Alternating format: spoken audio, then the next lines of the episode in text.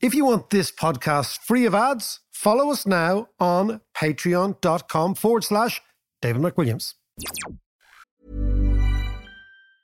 Hi, I'm Doree Shafrir. And I'm Kate Spencer. And we are the hosts of Forever 35. And today we're talking about Club Med, the best all inclusive getaway for families. Today, Club Med has nearly 70 resorts worldwide, from beachside resorts in the Caribbean and Mexico to magical locations in the Maldives and Morocco to ski resorts in the mountains from Canada to the Alps. Between their all inclusive family programming, wellness offerings, land and water sports, and their French heritage inspired food and drink offerings, Club Med is the best way to elevate your family getaway, no matter which location you're at.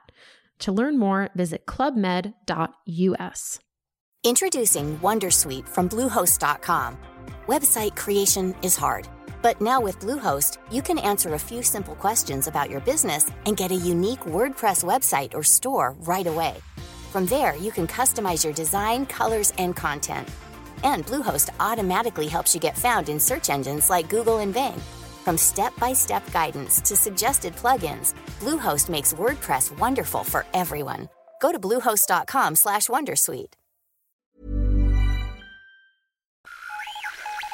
What in the world is happening on Wall Street? Economic indicators. Who knows where this is going to end up? To understand the economy, you have to understand human nature. This podcast is powered by ACAST. How you doing there? It is podcast time. Myself and John are just recovering from our Sleaford Mods gig. You enjoyed that, my man? I could see you. Job seeker. You were pogoing up the front in the mosh pit. in the mosh pit. What a great! It was, do you know what? It was just great to be out It was great to be out. at a super spreader gig. But I know was- it's gonna. You will feel like it's gonna come back to say that was it. That was the moment. It all took off. But first gig in two years, it was brilliant. Yeah, and it's also nice to be in the Olympia. I'm looking forward to Olympia. Looking forward to going back to Vicar Street. You know all these venues that are. Hmm. You know, we were in Vicar Street a couple of weeks ago for Lucy doing a supporting gig, and it's just nice to be out and there. And let's hope, let's hope that we're not locked down again over the next couple of weeks. Well, we've got a gig to do in the Olympia as well. we do. We have a gig to do in the Olympia. Dates to be announced. Date- dates to be announced. In actual fact, John and I are going to definitely in 2023, 22. 22. What, what year is it? God, I don't even know. I shouldn't be let out on my own. Anyway, we're going to do a series of podcast events.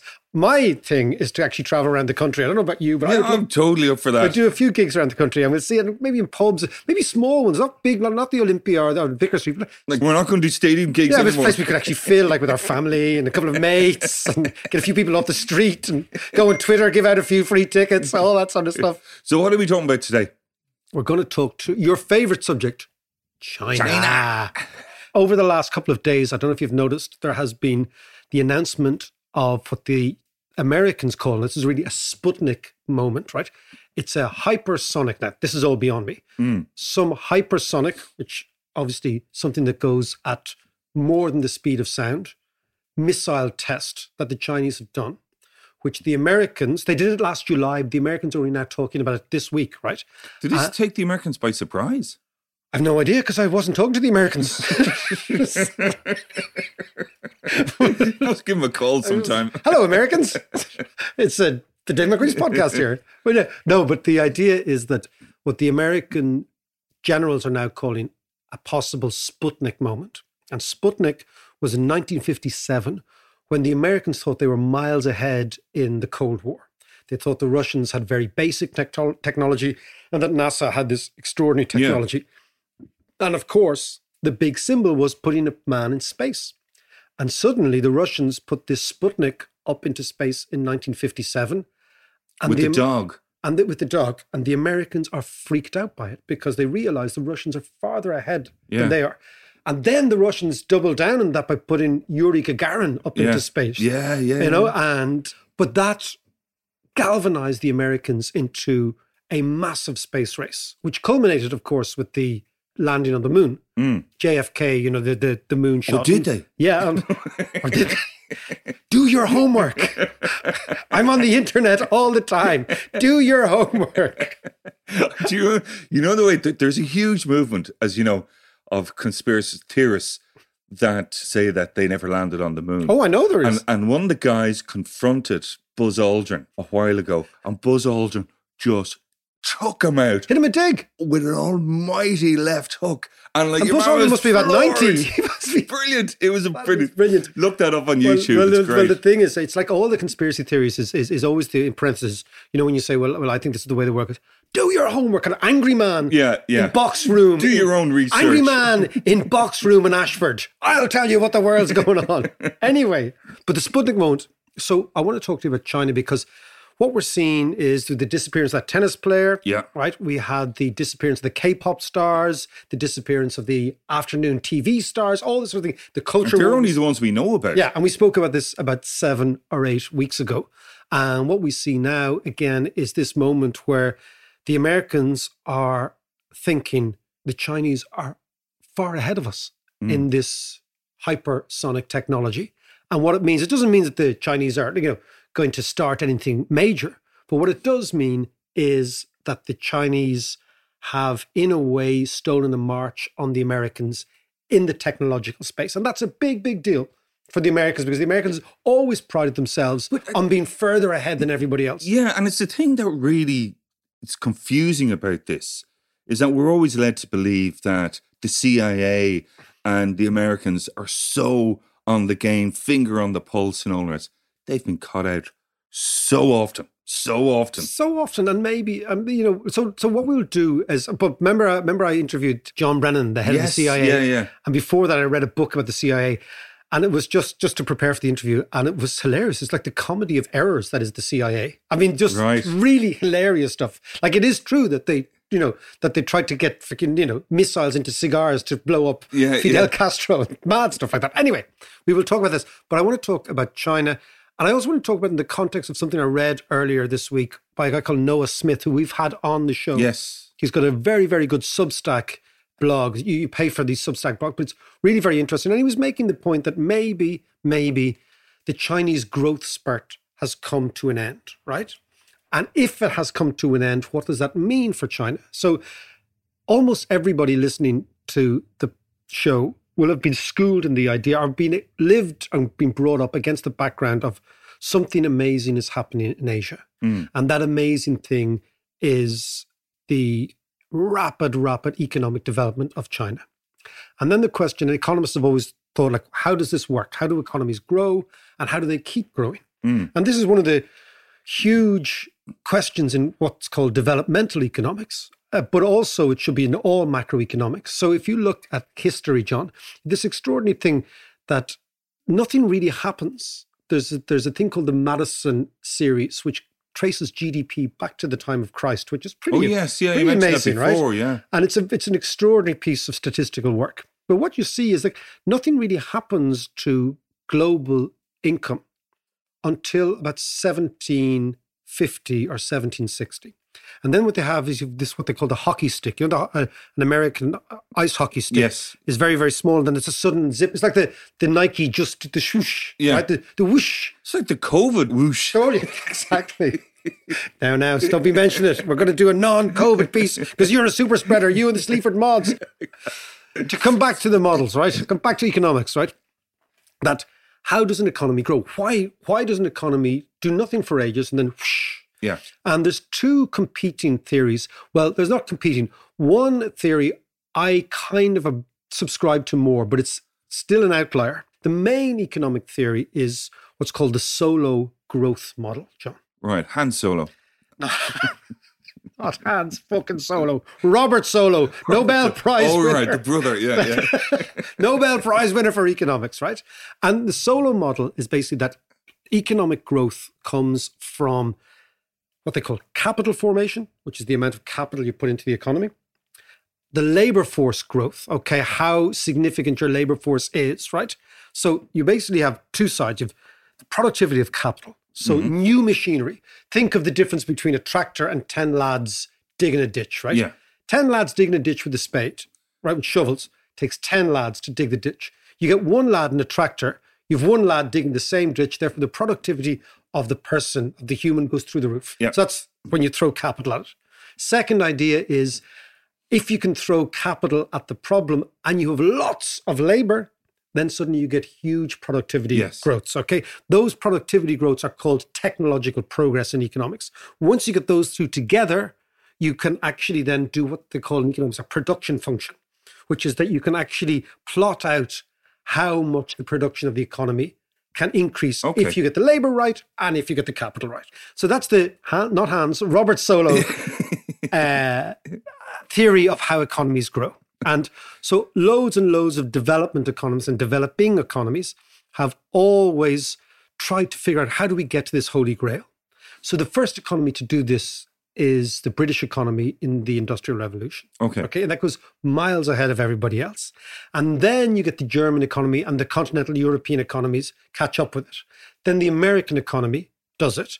And then in terms of huge, big growth, it's really the Chinese is the other Yeah. huge story. Yeah. So you get Britain's mm. first, you get continental Europe after that, led by Germany or at least around Germany. Then you get the United States. And then in this last 40 years, you have China. So that's a very, what I would call hydraulic model of levers. You know, imagine it's called what I used to call hydraulic Keynesianism. You pull this Right. lever, that happens, this lever. So you just say, so basically, if you get all the capital and all the people, you put them together, something happens. Yeah. Then you have the Schumpeterian view. Right. And we like Schumpeter. We do like Schumpeter. And the Schumpeterian view is basically that it doesn't really matter how many people and how much capital you have. You have to have this spark of innovation.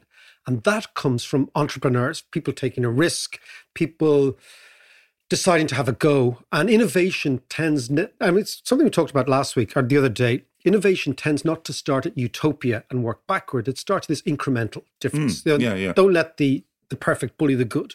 So basically, if you think of innovation, innovation is an iterative, almost evolutionary process of trial and error, of error, experimentation, Yeah. of little small changes made to the way the economy works, all of which create better products.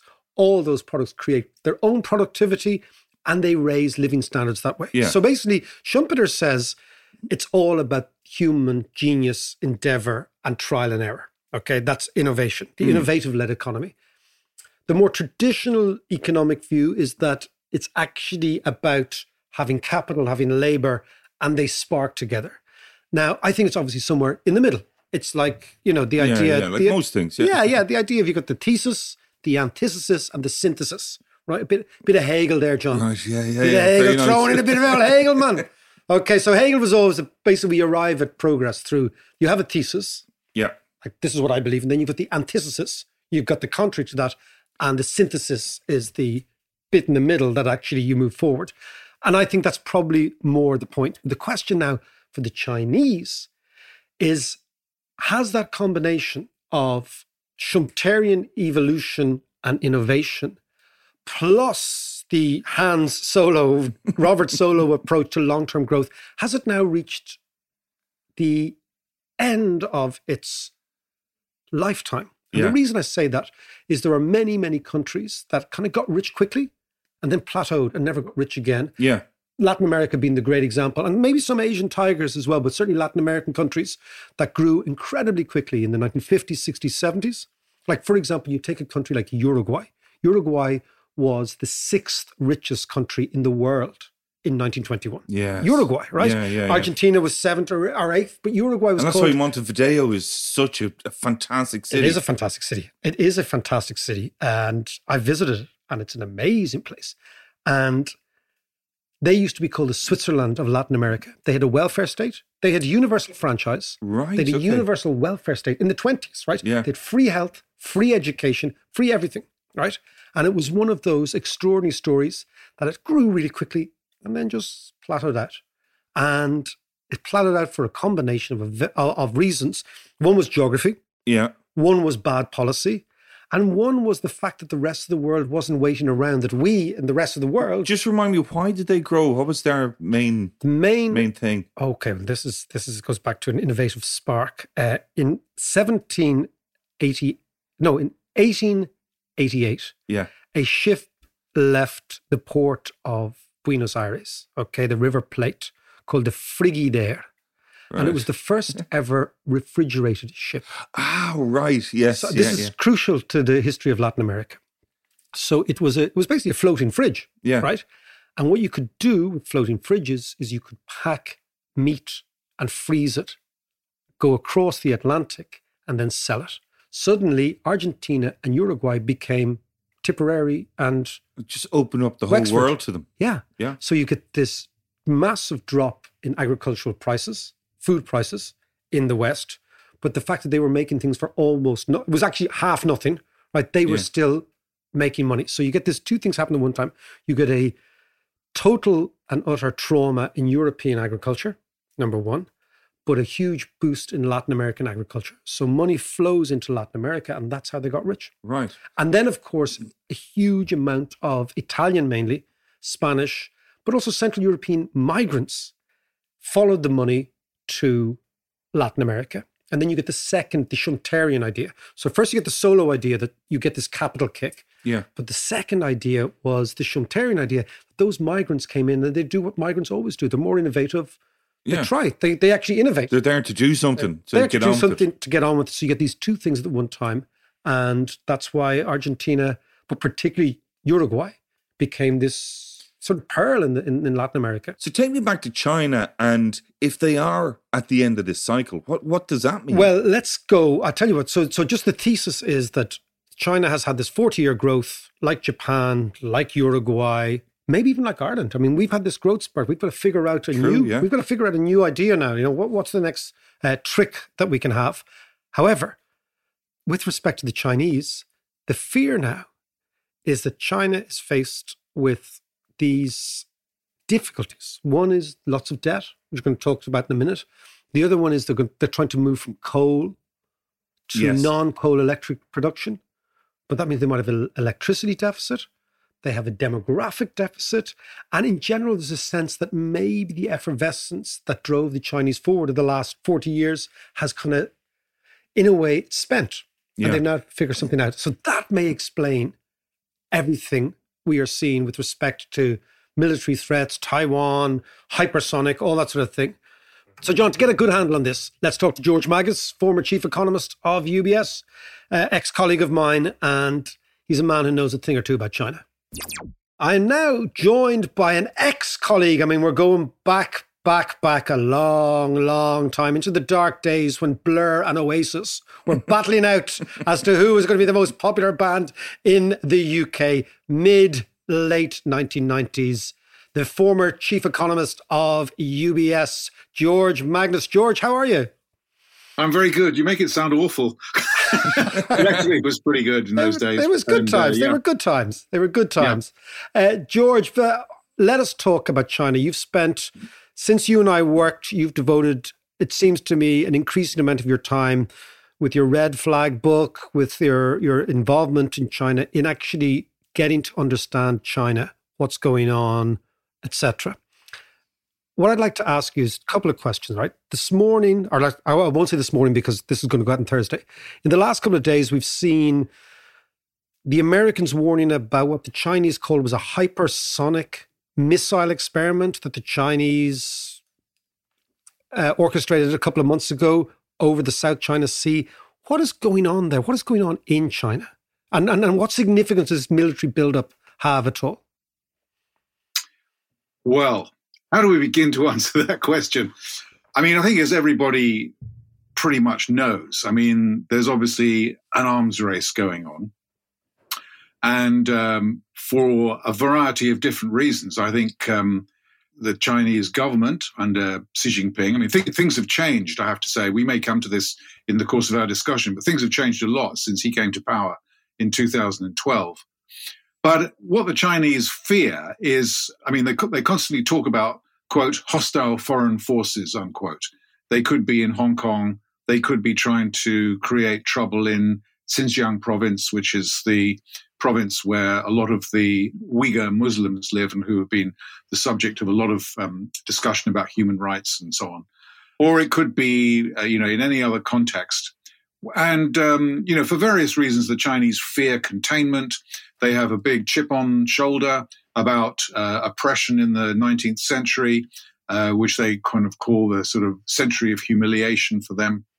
Lots of things have happened. I mean, I'm going to give you a very, very quick potted history Yeah, here. let's go for I it. mean, the, the, the combination of the fall of the Berlin Wall in 1989 with Tiananmen Square, which happened in the same year, and probably just sort of geopolitical things going on at the time kind of persuaded the Chinese at that time that the pendulum of history was beginning to kind of click back towards China and towards the East. And then obviously the great financial crisis in 2008 and the pandemic have basically convinced them that this is their time. So, for all the problems that China has, and it, and it does have some, I mean, the government basically feels that they're marching with history, that the East is rising, the West is declining, as they commonly say in their rhetoric. And the military build-up and the experimental missiles, which has been the subject of um, a lot of uh, kind of newspaper coverage, including this hypersonic test, is really, I think, uh, another manifestation of, you know, we are a great power and we are going to be a great power and everybody needs to watch out. Okay, so I mean, the tide of history is on their side, right? And, and I kind of get that, and, I, and, and it is interesting when you look at you look back and you look at the opium wars and the humiliation and all that sort of stuff. That China was really humiliated for the guts of a century, and they feel that, uh, and now they feel their time has come. Can I ask you, as an economist, let's just look. Let's say we take Japan and China. So Japan goes through this extraordinary forty-year growth period where the GDP numbers are extraordinary. Export sales are extraordinary. The capital intensity of the economy becomes significant and outwits the Europeans or the, the Americans, the West. And then it kind of slows down. The economy slows down. Is there a sense, and I was reading a guy called Noah Smith, I don't know if you know him, he's an American commentator, very, very good. And he had a piece, I think, the other day saying, you know, is the Chinese growth story not just slowing down, but just becoming normal? And if it is, so they get three or 4% growth per year, uh, if it is, what does that mean? What's your sense of that? That the, the great spurt of China, the extraordinary last 30 years, is kind of coming to an end and they've got to deal with maybe a more normal economy from now on? Yeah. Uh, so my, my, view is a bit like that. I, I, think we are at peak China, for want okay. of a better phrase. Interesting. Uh, so this, I mean, what it achieved, I mean, no one can be, no one should be churlish about it. You know, they've accomplished extraordinary feats in chalking up basically. I mean, the longest period of, you know, double digit growth that any country has that we know about. So fine. I mean, the history has been exceptional. But I don't think you can extrapolate this like it was on a spreadsheet because development, you know, doesn't just happen in a vacuum. It happens because certain things happen and you get certain things right. And if you want, we can talk about all those things as well if you want. But actually, I think that um, since the financial crisis, you know, China has been really kind of wedded to this high investment, high saving, high debt model of growth. They didn't have the high debt before. They had the high saving and the high investment, but the debt is new, relatively speaking.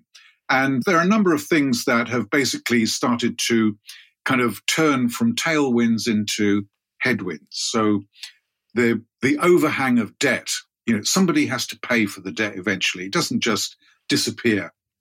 Uh, because George, can I, can I, stop you there? Can you give me a sense of just the magnitude of the debt? Because you know, there's debt and there's and there's debt. Okay, so can you give sure. me of, of, of, what what sort of debt we start in? Let's say 2008 with almost zero. I'd say consumer debt or internal. Debt. Where are we now? Yeah, so in, in 2000 debt, in 2000 in debt, in 2010, uh, China, I mean, China's households had about $2 trillion worth of debt, mostly mortgage debt. Okay. It's now about 10 trillion, right? That's five wow. times in a decade, basically. In national terms, if you think about households, local and provincial governments who are who are very big in China in terms of being the agents of delivering economic growth, and state-owned enterprises and uh, the property sector and so on. So, in national terms, debt to GDP is about 320 percent compared with, say, 100% in 2000. Okay. Uh, and GDP is very, very much bigger today than it was, obviously, then. So, okay, in and of itself, that number doesn't really mean anything because, you know, it doesn't tell us whether the country, what, you know, what the nature of that debt is, whether it's productive or not productive. But we do also know from other economic indicators that more and more of this debt has been used to finance unproductive investment. There's lots of, you know, local governments, state enterprises, property companies having difficulties repaying their debt or even meeting their debt obligations in terms of interest payments. And there's a lot of wasted GDP, basically. So, for example, you know, in most countries, accounting regulations don't allow you to carry bad investments for longer than a period of time. Eventually, you have to write it off. But in China, you don't have to do that. You can just kind of extend and pretend almost ad, infinitum. And because the government owns all the banks, basically, there's no real kind of recognition of bad debt in the way that we would normally understand it. So eventually, you know, this could go on for a long time. But I think now this burden of debt, which is pretty high for a country with China's income per head, income per head is still only about ten and a half, eleven thousand dollars, even though in some obviously cities like Shanghai or Beijing or Shenzhen, you know, it's like Portugal uh, yeah. in terms of income per head. But that's exceptional, really. So, anyway, in a nutshell, the burden of debt, it, it's reached a tipping point now where I don't think it's going to blow up like Lehman's blew up. I mean, okay. it's not going to happen that way, I don't think, because, you know, because the government controls all the actors and the liabilities can be parceled around and the assets can be taken on and sold and so on. But it's a bit like more like Japan, since you mentioned it, because Japan had a domestic debt crisis in 1989. And it took them 20 years basically to get over it. And it coincided, not coincidentally, with their aging population. So guess what? Here we are in 2021. China has a monster domestic debt problem and it's got a monster demographic problem as well. So these are two of the what I call the red flags, you know, which are confronting China in the next 10 years and beyond. And what are the other red flags? The, well, I'd say there are two others at least. One, one is productivity. So this again is not something I would say that is unique to China because we all have the challenge of finding the holy grail, which is how on earth do we get productivity to rise again with this all this new technology? You know, is it just kind of disappearing down a black hole, or are we just being kind of over ambitious in imagining that that productivity gain will come through much sooner than it's likely to? But the Chinese are looking for that, and uh, I think they're going to find it more difficult because historically, if you go back to 1978, so this is after Mao and after the Gang of Four, so when China began to, as uh, Deng Xiaoping put it, reform and open up, China's productivity growth kind of surged in cahoots with liberalizing reform as they gave the private sector more, you know, as they loosened up yeah. the reins on the private sector, you know, the private sector the place took off took and, and and it took off. So they created a private sector, they created a housing market from a housing welfare system. Uh, they joined the World Trade Organization and eventually, as we know, became the world's biggest trading c- country. So all of these things basically were associated with productivity growth, and now productivity growth has basically run a, run aground. Yeah, and um, they can't do the things in the future that they did in the past because you can't do th- some things you can't do twice. Once you've put all your kids into secondary school, that's it. You've done it. Yes. Once you've basically taken all the surplus labor out of the countryside and put it into urban high productivity manufacturing, you do that once, but you can't do it a second time. You can only join the WTO once, and so on and yeah. so forth. So they need to find a new model. And I think the Chinese government recognizes this. My issue with this is that I don't think they really are willing or able to accept the political consequences of what we think that model requires. They think they can do it with state directed growth and state enterprises in the commanding heights. And most probably Western trained economists would say, good luck with that.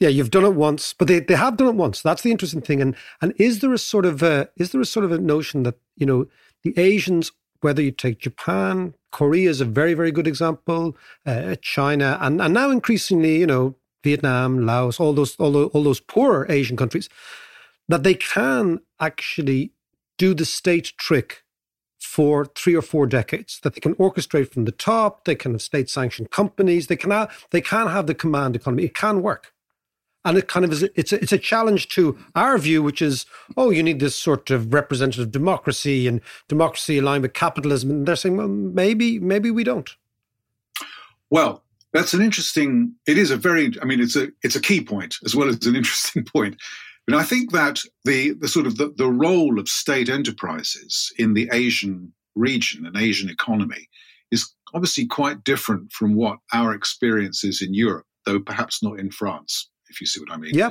But but generally speaking, it is different. And there is much more connectivity between state enterprises, the state, and private firms than we would recognize. Okay. So this in and of itself is not an argument to say that it can't work because we know that from Asia, the, the experience of a lot of Asian countries, it, it can work and does work. What's different about China, I think, is the governance system, which is absolutely key. So, just parallel to this discussion, by the way, I should have mentioned it earlier, but I think I can bring it in here.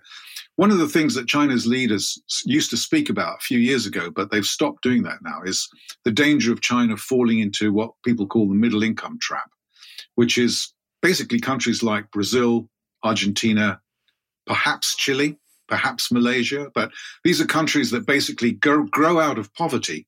They achieve a certain level of income, and then something happens. And then they get stuck, yeah. Get, they get stuck. And most political economists think that that's really about institutions. What happens to the institutions that are supposed to be able to make you and me and everybody else work more productively in the things that we do? So this is about law, education, commerce, regulation, competition, loads of other things Sure. that basically, you know, contribute. So the problem I think with, with Xi Jinping's China wasn't the case before Xi Jinping, but it has been the case since he came to power, is that his governance system is basically a throwback now to the way things used to be before Deng Xiaoping. It's much more controlling, much more totalitarian. I use the word totalitarian rather than authoritarian because I think there's a big difference. And much more, even hostile in a way, towards private firms. So, very briefly, you know, since November 2020, there's been a blizzard of regulation in China, quite out of the blue. I think people didn't really see this coming. And um, it's, it's not against state firms, but only against private firms. It's not against all private firms, but it's against private firms in the new economy. So any firms that are big in digitization, software, cloud computing, algorithms, data storage and privacy, these are the company, internet firms, Yeah. media firms. These are the firms really that are kind of in the in the crosshairs. And it's basically almost as though the government is trying to take them over, but from the inside. They don't want to nationalize it. They don't want to, you know, do anything as overt as that Yeah. But they are forcing a compliance and obedience from private firms to align with the state's or the party's objectives, which is not the way that it has been for the last 40 years. So if you just take this as the inflection point, so you've had an opening economy, you've had a growing economy, you've had an opening sense of, you know, you can do what you want, you can be what you are, etc., what you want. And now we're seeing the, the clamp down on tennis players, on K-pop stars, and all this sort of thing, and kind of a culture war being orchestrated from the very, very top. Where do you think this leaves us? Like, what's the next couple of years? I mean, what's your what's your sense of where it's going to go? Well, uh, you know, it's almost like every year is an important political year in China. Uh, some, there's always something happening. This year we had the centenary of the Communist Party, which was celebrated in in June or July of uh, 2021. Next year is the 20th Party Congress, which happens in November. These things happen every five years. So the significance of the 20th Party Congress is that it'll be the first Congress since Mao at which the incumbent president, I mean, we call him president. The Chinese don't really attach any kind of significance to that. He's the general secretary of the Communist Party. That's the source of his power, not his presidential status. But let's, for argument's sake here, just let's let's call him President Xi. Yeah. So for the first time since Mao, he will basically be crowned for a third term. This hasn't happened since 1978, when Deng Xiaoping basically put some blue water between, you know, the, the party and procedure, and when there was an orderly transition for succession. Yes. There is now no plan for succession, as far as we know. So this makes Xi Jinping very powerful.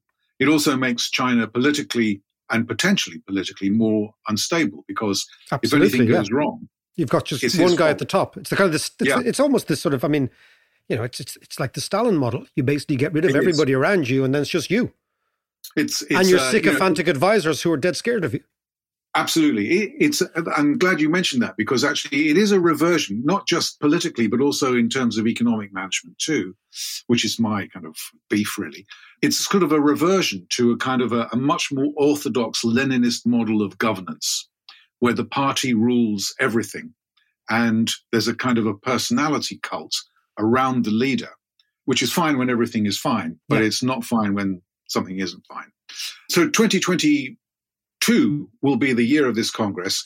I mean, everything that you see going on in China today and in the next six to nine months is basically preparation for this Congress in November 2022. And then Xi Jinping could then be uh, the leader of China or of the party for as long as he as long as he wants, or as long as his health holds out, or as long as his enemies remain below the parapet. I mean, so it could be a long time. It might not be. It depends. But I think that you asked me where's China going.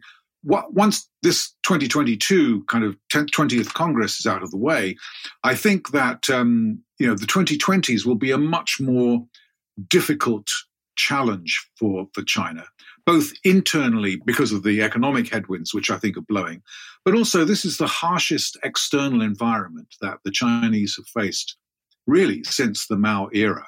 Yeah. Um, I mean, decoupling, you know, self reliance, which is what the Chinese call it, the pushback. So, pushback certainly in countries which are surveyed by the Pew organization, because, you know, yes, this is hostility to- interesting. China's become ridiculously unpopular. I, mean, I, I noticed this Yeah. like four or five years ago. Everyone said China's a force for good. It's it's, it's a trade partner. It's etc. And now it's like no, actually post COVID, and I'm sure COVID has got something to do with it.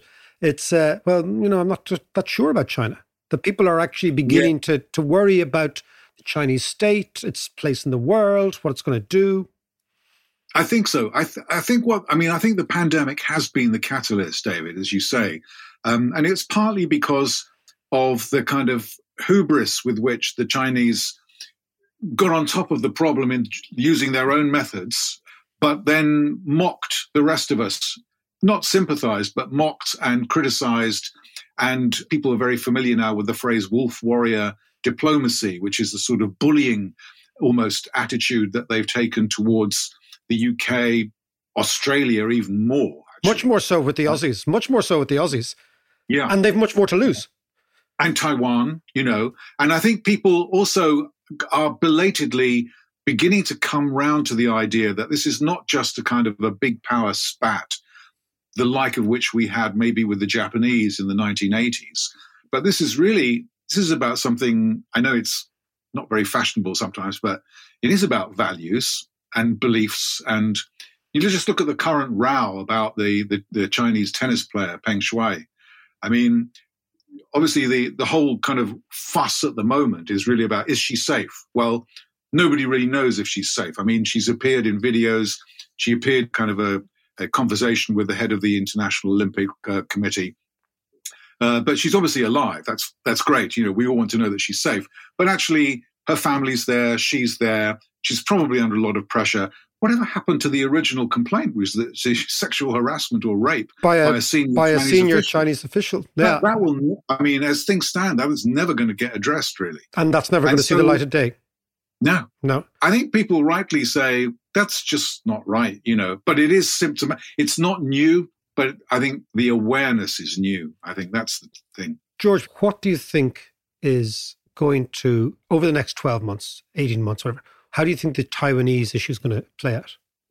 Gosh. I mean, my central, I mean, I'm not an expert by, and, you know, I'm not certainly Sure. not a military expert by any means, but my, my base case really is that I think the bullying of Taiwan will continue unabated.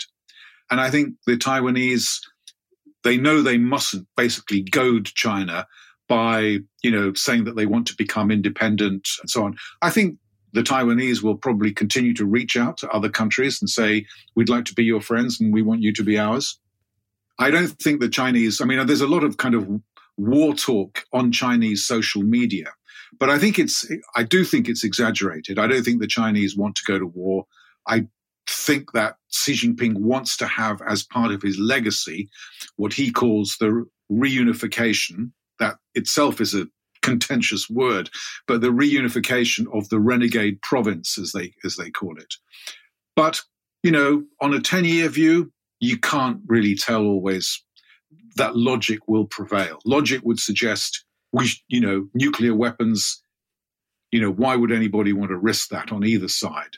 And I kind of think in my most moments that actually that that will prevail, but you never know. So I, I, it's going to remain a flashpoint for as far out into the future as we can dare see. I think. George Magnus, it's been listen, a pleasure to talk to you. George, you might have even talked yourself into the first 11 if you fancy it on the China podcast side, global economics. You know, you could expand your Irish audience enormously. it would which, be a pleasure. Which I know has always been an objective of yours. No, George, this was great to talk to you again. Thanks very much, David. Hi, this is Bachelor Clues from Game of Roses, of course, and I want to talk about Club Med. Everybody knows Club Med has been the pioneer of the all inclusive resort since 1950, with almost 70 resorts worldwide, ranging from beachside destinations in the Caribbean and Mexico to exotic locations like the Maldives and Morocco, or even the mountain destinations like Japan and the European Alps. Dine on delicious gourmet cuisine, enjoy more than 20 activities, and make memories with your family. For more information, visit clubmed.us or call 1 800 Club Med or your travel advisor. Introducing Wondersuite from Bluehost.com. Website creation is hard, but now with Bluehost, you can answer a few simple questions about your business and get a unique WordPress website or store right away. From there, you can customize your design, colors, and content. And Bluehost automatically helps you get found in search engines like Google and Bing. From step-by-step guidance to suggested plugins, Bluehost makes WordPress wonderful for everyone. Go to bluehost.com/wondersuite. Ryan Reynolds here from Mint Mobile. With the price of just about everything going up during inflation, we thought we'd bring our prices down. So to help us, we brought in a reverse auctioneer, which is apparently a thing. Mint Mobile unlimited premium wireless. Ready to get 30, 30, bit to get 30, bit to get 20, 20, 20, bit to get 20, 20, bit to get 15, 15, 15, 15 just 15 bucks a month. So, Give it a try at mintmobile.com/switch. slash $45 up front for 3 months plus taxes and fees. Promo for new customers for limited time. Unlimited more than 40 gigabytes per month slows. Full terms at mintmobile.com. So so what George is really saying there is that it's all eyes on China for this 2022 Congress, conference, whatever. Well, you know, the communists love a good conference. They love a conference, right? And they also like a date in the calendar. I've always noticed this about single party governments mm. tend to always pick like a date and it doesn't have to be communist it's like it's like the people in, in dubai with the expo 2020 yeah, yeah you know yeah. it's a, it's a sort of a it's a slightly between it's like an adolescent view right. it's like it's my birthday coming up and we're not gonna you know what i mean do you know what i mean it's like it's like children sorry as as they dismiss half the world's population. Yeah, I was going to say, but do you know what I mean? Like there is a yeah, sort of there is a sort of like a sheikh with his son talking about Expo 2022 or something like that. Yeah, but actually, you're right. It is kind of adolescent, but let's focus on it. So George is saying they're going to frame everything in the next 12 months in the context of this significant 20th Party Congress. Sounds ominous to me. It does. It also means that nothing bad will happen. So if you think about it, until then. Until then, yeah. yeah because Xi wants then. to get in. He wants it to be a coronation. Yeah. This is not like a vote. This is going to be you. This is a coronation that I am now going to take on the third presidential term. Yeah. Now, what fascinates me is that life is really complex, right? The world is really complex. And with the best will in the world, it's absolutely impossible to forecast even tomorrow, let alone a year out. Yeah. So it does seem that the underlying strains and bubbles and toils and troubles, to use the opening line of Macbeth. Indeed. Okay. the these things are going to not undermine, but are going to change China. And I think that the idea that China is at the end of the road, of this road, Yeah. and has to pick another road is going to be fantastic because we'll just leave it on this one thing is that when a country, so if a country has an agricultural population, then they transfer that population into production, right? Productivity goes up because by definition, you're basically adding machines to people, Mm. right? But then if you move to services, the service economy, which is usually the next phase, and we already see that a lot of manufacturing industry is going to Vietnam, going to Laos, going to all these poorer places, right? Tends typically productivity dries up, falls in services. Mm. And the reason it falls in services is it's very hard to quantify service productivity. If productivity falls, it means that debt burden that you're talking about Mm. becomes almost impossible to pay. And then 10 trillion at Yeah. the moment. It's And just the- shocking. and then what they'll do is because there won't be a day of reckoning, because the government owns everything, they'll try and hide some of that debt. You know, it's it's it's the day, it's what they call the delay and pray attitude to debt, right? Right. You're just trying to push it out, kick the can down the road as much as you possibly can. And I suspect that's what's going to happen to China, that the growth rate will slow down a la Japan. As George said, it's coincident with the population falling in Falling terms of well, yeah. peaking, right? This is the big fear about China was always it would get old before it got rich. Okay. Because the population, because the one Mm. the one child policy. So I think if that is the background noise, and it seems to me to be the case, that what typically tends to happen is countries that are flying along economically don't ever need to do anything else. But countries that start to have problems economically need to deflect attention onto other issues that deflect people's attentions Yeah. onto. And usually that's nationalism, skirmishes, a heightened sense of insecurity. So I think that we're probably in for a couple of years where China is no longer the open, benign country that everyone thought it was, but could turn into something far more malignant. Just at the end, listen, thank you as always to our Patreon supporters. We couldn't do this without you. And if you'd like to follow us on Patreon or join us, it's patreon.com forward slash David McWilliams. And there you learn the course, reading lists, ideas, all sorts of extra stuff that hopefully will give you a better grasp of this bizarre thing we call economics.